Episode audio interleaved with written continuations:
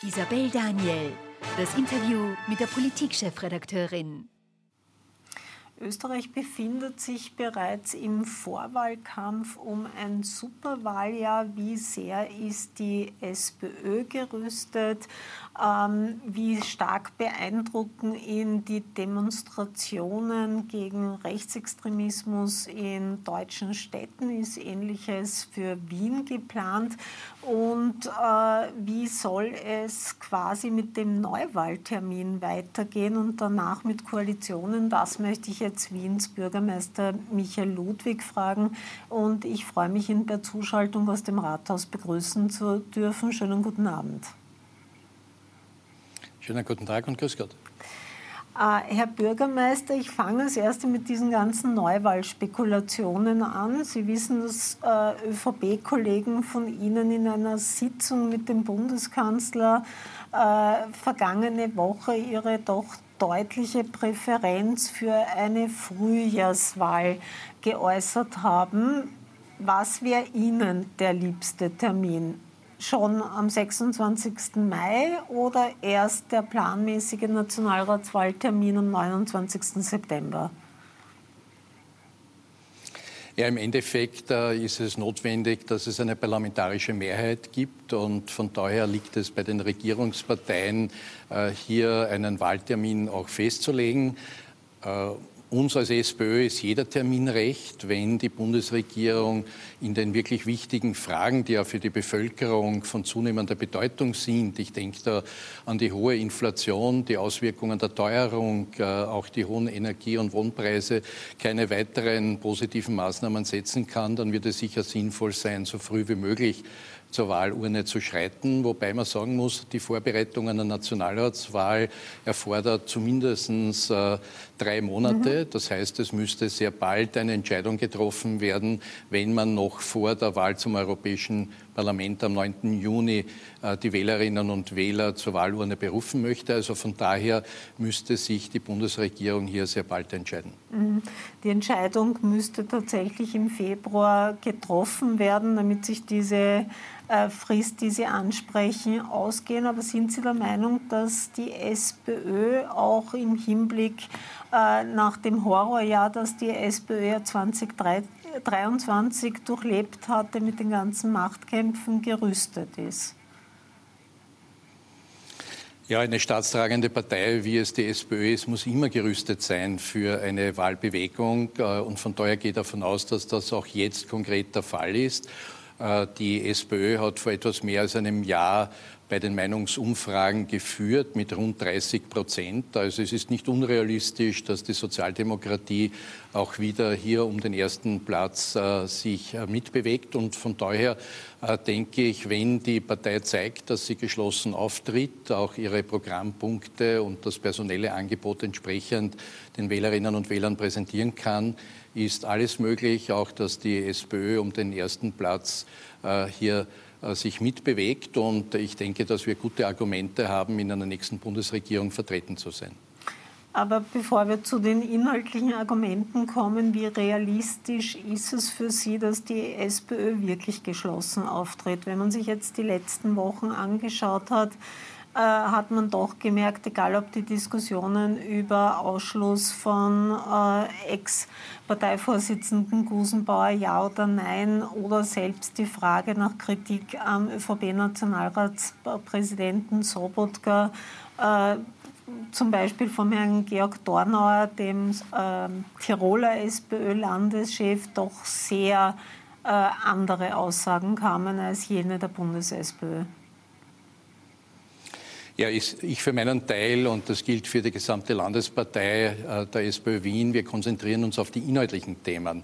Äh, wir haben äh, jetzt vor wenigen Tagen eine Regierungsklausur in Wien durchgeführt, wo wir uns ganz stark beschäftigt haben mit jenen Themen, die auch für die Bevölkerung relevant sind. Das ist die hohe Inflation, das ist die Teuerung, das sind die Wohnkosten. Und wir haben ein Paket geschnürt, das deutlich machen soll, dass wir die Wienerinnen und Wiener entlasten, auch beim Thema Wohnen, dass wir gleichzeitig auch die gemeinnützigen Bauträger unterstützen, wenn es dabei geht, äh, neue Wohnungen auf den Markt zu bringen, was die Kosten beim Wohnen deutlich reduzieren würde. Wir haben eine Sanierungsverordnung auf den Weg gebracht, die mit 1. März ebenfalls Gültigkeit haben wird, äh, wo es eine starke Unterstützung für die Hauseigentümer äh, gibt, aber genauso für die Mieterinnen und Mieter, indem sie 1000 Euro Unterstützung bekommen wenn sie von einem Gasherd auf einen Elektroherd wechseln. Und äh, wir haben mit der Wohnbeihilfe neu eine individuelle Unterstützung bei den Wohnkosten beschlossen, die insbesondere jene unter den Armen greifen soll, die es wirtschaftlich besonders benötigen. Ich glaube, wichtiger als personelle Fragen, insbesondere von Personen, die schon lange nicht mehr in der Politik tätig sind, äh, ist es sich auf die Alltagssorgen der Menschen zu konzentrieren. Hier haben wir in der Sozialdemokratie auch entsprechende Lösungsansätze. Und das tun wir dort, wo wir Verantwortung tragen, auch so wie in Wien. Und ich denke, dass die Bundesregierung gut beraten ist, hier diese Forderungen, die wir auch an die Bundesregierung stellen, beim Thema Teuerung, beim Thema Wohnen, beim Thema Energiepreise auch umzusetzen. Äh, Sie haben jetzt eben genau die Themen angesprochen, die tatsächlich sehr viele Menschen äh, bewegen, nämlich nach wie vor eine höhere Inflationsquote als im restlichen EU-Raum und die, die Teuerung. Ähm, da werfen Ihnen halt die Freiheitlichen zum Beispiel vor, dass sie bei Mieten auch zu wenig getan hätten. Naja, wir können ja nur dort Entscheidungen treffen, wo wir aufgrund der Kompetenzsituation als Bundesland, als Gemeinde Maßnahmen setzen können. Es ist ja bei vielen äh, dieser Punkte notwendig, Bundesgesetze zu verändern. Von daher haben wir stark plädiert, äh, auch für einen Mietpreisdeckel, sehr frühzeitig, denn das, was jetzt die Bundesregierung angeboten hat, bei 5 Prozent Inflation, einen Mietpreisdeckel umzusetzen, bedeutet ja bei einer geringeren Inflation, die jetzt mhm. prognostiziert wird, von 4,5 bis 4,7 äh, Prozent, dass dieser Mietpreisdeckel gar nicht zum Tragen kommt. Wir haben in Wien das so gelöst. Wir haben zum einen einen Wohnbonus für alle, die es benötigen, umgesetzt in der Größenordnung von 200 Euro. Den haben alle Mieterinnen und Mieter bekommen, egal ob sie in einem Gemeindebau, in einem Genossenschaftsgebäude oder in einem privaten Wohnhaus leben. Äh, und zwar, wenn sie eine gewisse Einkommensgrenze nicht überschreiten. Das sind 650.000 Haushalte, die wir damit unterstützen konnten. Und gesondert haben wir äh, für die Mieterinnen und Mieter im Gemeindebau eine halbe Monatsmiete als Bonus zur Verfügung gestellt. Und jetzt, nachdem die Bundesregierung hier niedrig tätig geworden ist, haben wir für zwei Jahre, also für 2024 und 2025, die Erhöhungen in den Gemeindewohnungen sistiert. Also von daher haben wir dort, wo wir unmittelbar auch als Eigentümer Verantwortung übernehmen können, gezeigt, dass wir uns von den Maßnahmen der Bundesregierung unterscheiden. Mhm. Äh, jetzt haben Sie vorher die Umfragen schon angesprochen. Die, die SPÖ lag bis in den Herbst 2022 eigentlich auf Platz 1 und danach hat die FPÖ diese Führung übernommen. Die Blauen liegen jetzt eigentlich seit knapp einem Jahr relativ deutlich auf dem ersten Platz. Wie erklären Sie sich das selber? Ja, zum einen waren das Eigenfehler, also die nicht vorhandene Geschlossenheit innerhalb der Sozialdemokratie. Mhm. Also wir haben da phasenweise ein Schauspiel abgegeben, das natürlich die Menschen nicht animiert, äh, sich zur SPÖ zu bekennen. Ich denke, dass wir mhm. vieles davon gelöst haben, dass wir gezeigt haben vor eineinhalb Jahren, dass wir am ersten Platz mit 30 Prozent liegen. Äh, das war manchen innerhalb der Partei nicht gut genug. Äh, wir würden uns freuen, wenn wir wieder in diese Richtung uns bewegen. Und es wird eine Voraussetzung haben, nämlich Geschlossenheit innerhalb der SPÖ und sich stark auf gemeinsame Themen konzentrieren. Und gleichzeitig muss man sagen, die FPÖ sammelt äh, den Zorn ein und bündelt ihn zu Wut. Das ist das, was die FPÖ am besten kann. Sie hat dadurch auch ein Alleinstellungsmerkmal, muss man äh, sagen. Sie unterscheidet sich dadurch von anderen Parteien. Das ist aber auch der Grund, dass es schwer ist, mit einer solchen Partei zu koalieren. Also für uns als SPÖ unmöglich. Ich habe immer gesagt, mhm. weder auf Bundes- noch auf Landesebene in Wien ist eine Koalition mit der FPÖ möglich, weil es eben ein anderes Menschheitsbild, ein anderes Gesellschaftsbild gibt. Es hat nichts mit Sympathie oder Antipathie zu tun, nichts mit Ausgrenzung, sondern einfach mit dem Umstand, dass wir uns diametral von dem unterscheiden, was die FPÖ auch an Menschenbild äh, prognostiziert und darstellt. Und von daher äh, finde ich es richtig, dass wir das auch klar zum Ausdruck bringen. Und ich hoffe und gehe davon aus, dass andere demokratische Parteien ebenfalls deutlich machen, dass sie zwar anerkennen, dass es Unterschiede zwischen Parteien in einer Demokratie gibt, aber dass die FPÖ äh, Themen forciert, die eigentlich für uns schwer umsetzbar sein sollten. Das gilt nicht nur äh, für das Menschheits- und Gesellschaftsbild. Das ist auch die Frage, wie man sich zu einem gemeinsamen Europa verhält. Mhm. Ist auch die Frage, wie man sich zu Russland verhält. Also da gibt es viele Themen, wo man sagen muss, ich kann mir da nicht vorstellen, dass die FPÖ in der nächsten Bundesregierung ist. Äh, mit der Sozialdemokratie ohnehin nicht. Aber man muss der ÖVP auch deutlich machen, äh, dass sie für diese Politik mitverantwortlich ist, wenn sie eine solche Koalition eingeht. Mhm. Äh, jetzt muss man dazu sagen, es gibt zwar ÖVP-FPÖ-Koalitionen in Bundesländern, aber im Bund hat das ja Karl Nehammer zumindest mit der Kickel-FPÖ, wie er es nennt, ausgeschlossen. Glauben Sie ihm das nicht? Na, ich glaube das schon, den Bundeskanzler mhm. Äh, Nehammer, aber es gibt keine andere FPÖ ohne Kickl. Es wird ja niemand mhm. annehmen, äh, dass sich die FPÖ jetzt von jenem Parteivorsitzenden trennt, äh, der die FPÖ jetzt sehr stark auch in den Umfragen forciert. Also es gibt nur eine FPÖ mit Kickl oder eben keine Koalition mit der FPÖ. Man kann sich immer vieles wünschen, aber ich sage, so wie ich nicht akzeptieren würde, dass sich andere Parteien in die SPÖ einmischen, würde ich auch nicht glauben, dass man Einfluss nehmen kann auf äh, die Führung, Führungsgarnitur in anderen Parteien. Also es wird äh, eine FPÖ mit Kickel geben oder eben keine Möglichkeit, mit dieser FPÖ eine Koalition äh, einzugehen. Und das sollte sich äh, die ÖVP mit diesem Gedanken langsam anfreunden. Ich glaube nicht, dass die FPÖ sich von der Person Kickel in welcher Form auch immer äh, trennen oder distanzieren wird. Sollte es ein Comeback geben der einst großen Koalition aus Rot und aus Schwarz? Äh, Im Moment würde es dann auch wirken, es bräuchten beide dann noch einen dritten Partner. Also ich finde, äh, es müsste eine neue politische Kultur in Österreich geben. Es müsste stärker ein Miteinander geben, jener, die an der Lösung von Zukunftsfragen interessiert sind, also die nicht an der Verbreitung von Hass und äh, Misstrauen interessiert sind, sondern die sehen, es gibt Herausforderungen, ja, viele Herausforderungen und wie man diese gemeinsam bewältigen kann. Das wird nur funktionieren, wenn es vertrauensvolle äh, politische und persönliche Kontakte gibt und ich glaube, es macht Sinn, auch auch jetzt schon ein politisches Klima zu schaffen, das es ermöglicht, nach einer Nationalratswahl zusammenzuarbeiten. Äh, ich halte nichts von persönlichen Hickhack, sondern von der mhm. Verantwortung, die wir als Politikerinnen und Politiker haben für die Bewältigung der Herausforderungen der Zukunft. Und da brauchen wir eine neue politische Kultur in Österreich, ein stärkeres Miteinander und nicht ein parteipolitisches Hickhack. Mhm. Aber das heißt, grundsätzlich halten Sie dann in so einem Kontext auch eine Schwarz-Rot-Neos oder Rot-Schwarz-Neos-Koalition für möglich? Heute prinzipiell für möglich, aber äh, so weit sind wir ja noch nicht. Man wird jetzt einmal sehen, wie die Wahlergebnisse ausschauen. Äh, es sind schon Hausherren gestorben und ob wirklich die, die in den Meinungsumfragen jetzt so am ersten Platz sind, das auch in äh, mhm. das Wahlziel schaffen, wird man erst sehen. Wie gesagt, wir sind als SPÖ vor eineinhalb Jahren äh, deutlich am ersten Platz mit 30 Prozent gelegen. Man sieht, es kann sich in kurzer Zeit auch wieder vieles bewegen. Äh, und von daher ist es auch eine Frage, wie ein Wahlergebnis dann politisch zu deuten Seiten ist. Aber wie gesagt, man sollte sich vor der Wahl schon immer überlegen, keine Brücken mhm. abzubrechen und deutlich zu machen, für welche politischen Ziele man eintritt. Und da kann ich mir vieles äh, vorstellen.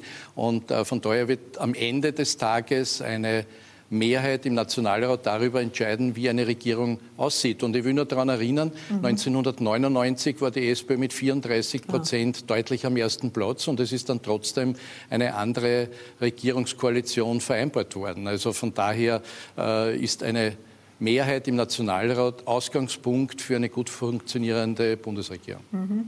Sie gelten ja immer als Brückenbauer zur ÖVP. Jetzt direkt gefragt, sind Sie das? Ja, ich führe natürlich viele Gespräche auch mit äh, Vertreterinnen und Vertretern der ÖVP. Zum einen, weil ich ein großer Verfechter der Sozialpartnerschaft bin. Ich halte es nach wie vor eine tragende Säule der Zweiten Republik. Von daher habe ich sehr gute Kontakte zur Gewerkschaft, Arbeiterkammer, aber auch zur Wirtschaftskammer, Industriellen Vereinigung, zur Landwirtschaftskammer. Ich glaube, das ist wichtig, diese Gesprächsebene auch zu leben, nicht nur bei Sonntagsreden zu erwähnen, sondern auch umzusetzen.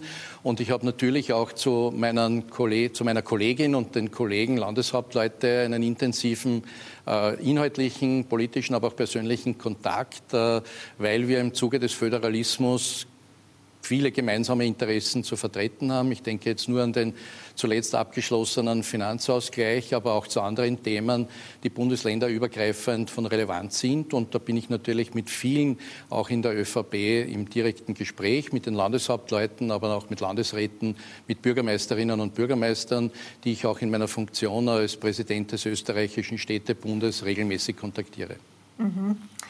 Äh, jetzt, Sie haben schon eigentlich eine klare Stellungnahme gegen die FPÖ abgegeben. In Deutschland sieht man derzeit wirkliche Massendemonstrationen äh, gegen die AfD, gegen Rechtsextremismus. Der Ursprung des Ganzen war eigentlich, oder der Auslöser dieser Massendemos war ein Treffen zwischen AfD-Lern und einem Österreicher, nämlich den identitären Sellner und dessen äh, Fantasien der Remigration. Das ist ein identitären Begriff. Das heißt, dass man auch Staatsbürger wieder aus dem Land äh, raustreiben sollte.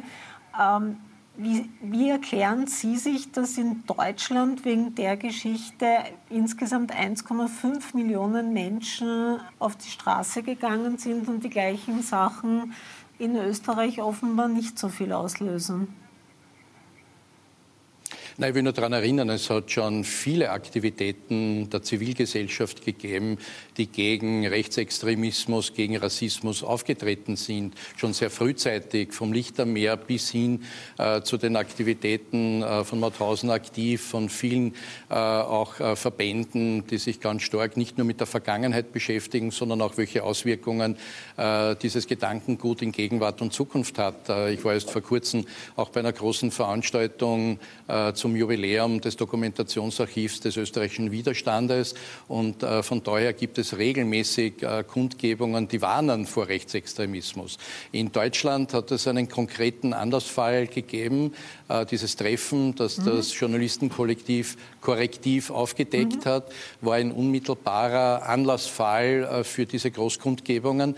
Und ich glaube, es ist der deutschen Bevölkerung viel bewusster geworden, das, wovor wir schon viele Jahre warnen, dass es eine internationale Verbindung des Rechtsextremismus gibt und dass diese rechtsextremen Gruppen auf internationaler Ebene sich so stark vernetzen, äh, dass sie hier gemeinsames Auftreten auch ermöglichen. Das ist im Übrigen auch eine große Herausforderung äh, für die Wahl zum Europäischen Parlament. Auch dort sehen wir, dass sich die rechtsextremen äh, Parteien mhm. auf diesen Wahlgang auch so vorbereiten, um auch im Europäischen Parlament Gestaltungskraft zu erlangen. Viele dieser Gruppen scheinen auch finanziert zu werden aus Gegnern der Europäischen Europäischen Union, aus anderen Ländern, um die EU zu schwächen, das gemeinsame Europa zu schwächen. Und von daher ist es kein Zufall, dass diese reaktionären, nationalistischen, rechtsextremen Bewegungen mitfinanziert werden von Ländern, äh, die der Europäischen Union nichts Gutes wollen. Mhm. Äh, jetzt kehre ich noch einmal nach Österreich zurück und jemanden, der jetzt auch äh, erklärt hat, dass er bereit stünde für Nationalratswahlen, wenn er genügend Spenden oder äh, Mitglieder wirbt, nämlich jemanden, den Sie kennen, Bierparteichef Dominik Vlasny äh, alias Marco Pogo. Was bedeutet denn so ein Antreten für die SPÖ? Naja, man wird jetzt einmal sehen, ob äh, die B-Partei wirklich mhm. dann antritt. Der Herr Vlasny hat sich ja, wenn man so will, eine Tür offen äh, gelassen. Er hat ja darauf verwiesen, dass er bis April 20.000 Mitglieder werben möchte, auch um äh, den Wahlgang zu finanzieren. Also man wird jetzt einmal sehen, ob er seine selbst gesteckten Ziele bis April erreicht und ob er dann überhaupt bereit ist, bei der Nationalratswahl anzutreten. Generell gilt aber, ich nehme sowieso keinen Einfluss auf Mitbewerber. Mhm. Äh, alle die, die auftreten bei einer Wahl, sind ernst zu nehmen und wird man sich dann bei einer Wahlbewegung auch darauf einstellen. Ob das wirklich alles so kommt, wie man das in den Meinungsumfragen so sieht, ist ohnehin dann die nächste Frage. Und die bisherigen äh, Wählerstromanalysen zeigen ja sehr deutlich, dass es gar nicht so sehr äh, prozentuell die SPÖ trifft, sondern andere Parteien und dass es eigentlich quer durch, durch das gesamte Parteienspektrum dann Veränderungen gibt. Also von daher ist jedes zusätzliche Antreten äh, von Personen oder demokratischen Parteien äh, eine, eine Voraussetzung für eine andere Zusammensetzung eines Parlaments, äh, eines Nationalrates, eines Gemeinderates, Landtages. Also von daher wird man sehen, ob das überhaupt äh, zu greifen kommt. Mhm. Verraten Sie mir noch ganz zum Schluss, worauf würden Sie tippen, wann wird die Nationalratswahl stattfinden? Also ich glaube, vieles wird davon abhängen, äh, wie sich Bundeskanzler Nehammer positioniert in äh, seiner Rede Plan Österreich, äh, mhm. ob es dort eine Aussage in dieser Richtung gibt. Ich glaube, diese Rede wird ja mit Spannung erwartet. Es ist, glaube ich, auch einer der letzten Möglichkeiten, aufgrund der Terminfristen für die Vorbereitung einer Nationalratswahl initiativ zu werden. Es müsste ja dann noch eine Nationalratssitzung geben mit Auflösung des Parlaments. Also von daher müsste sehr bald jetzt ein entscheidender Schritt passieren. Wenn dem nicht so ist, dann gehe ich davon aus, dass wir Ende September zur Wahlurne schreiten und einen neuen Nationalrat wählen. Gut, dann danke Bürgermeister Ludwig für dieses Interview. Danke für das Gespräch. Und wir schalten jetzt in eine kurze Werbepause und danach geht es mit dem nächsten Interview weiter. Bleiben Sie dran.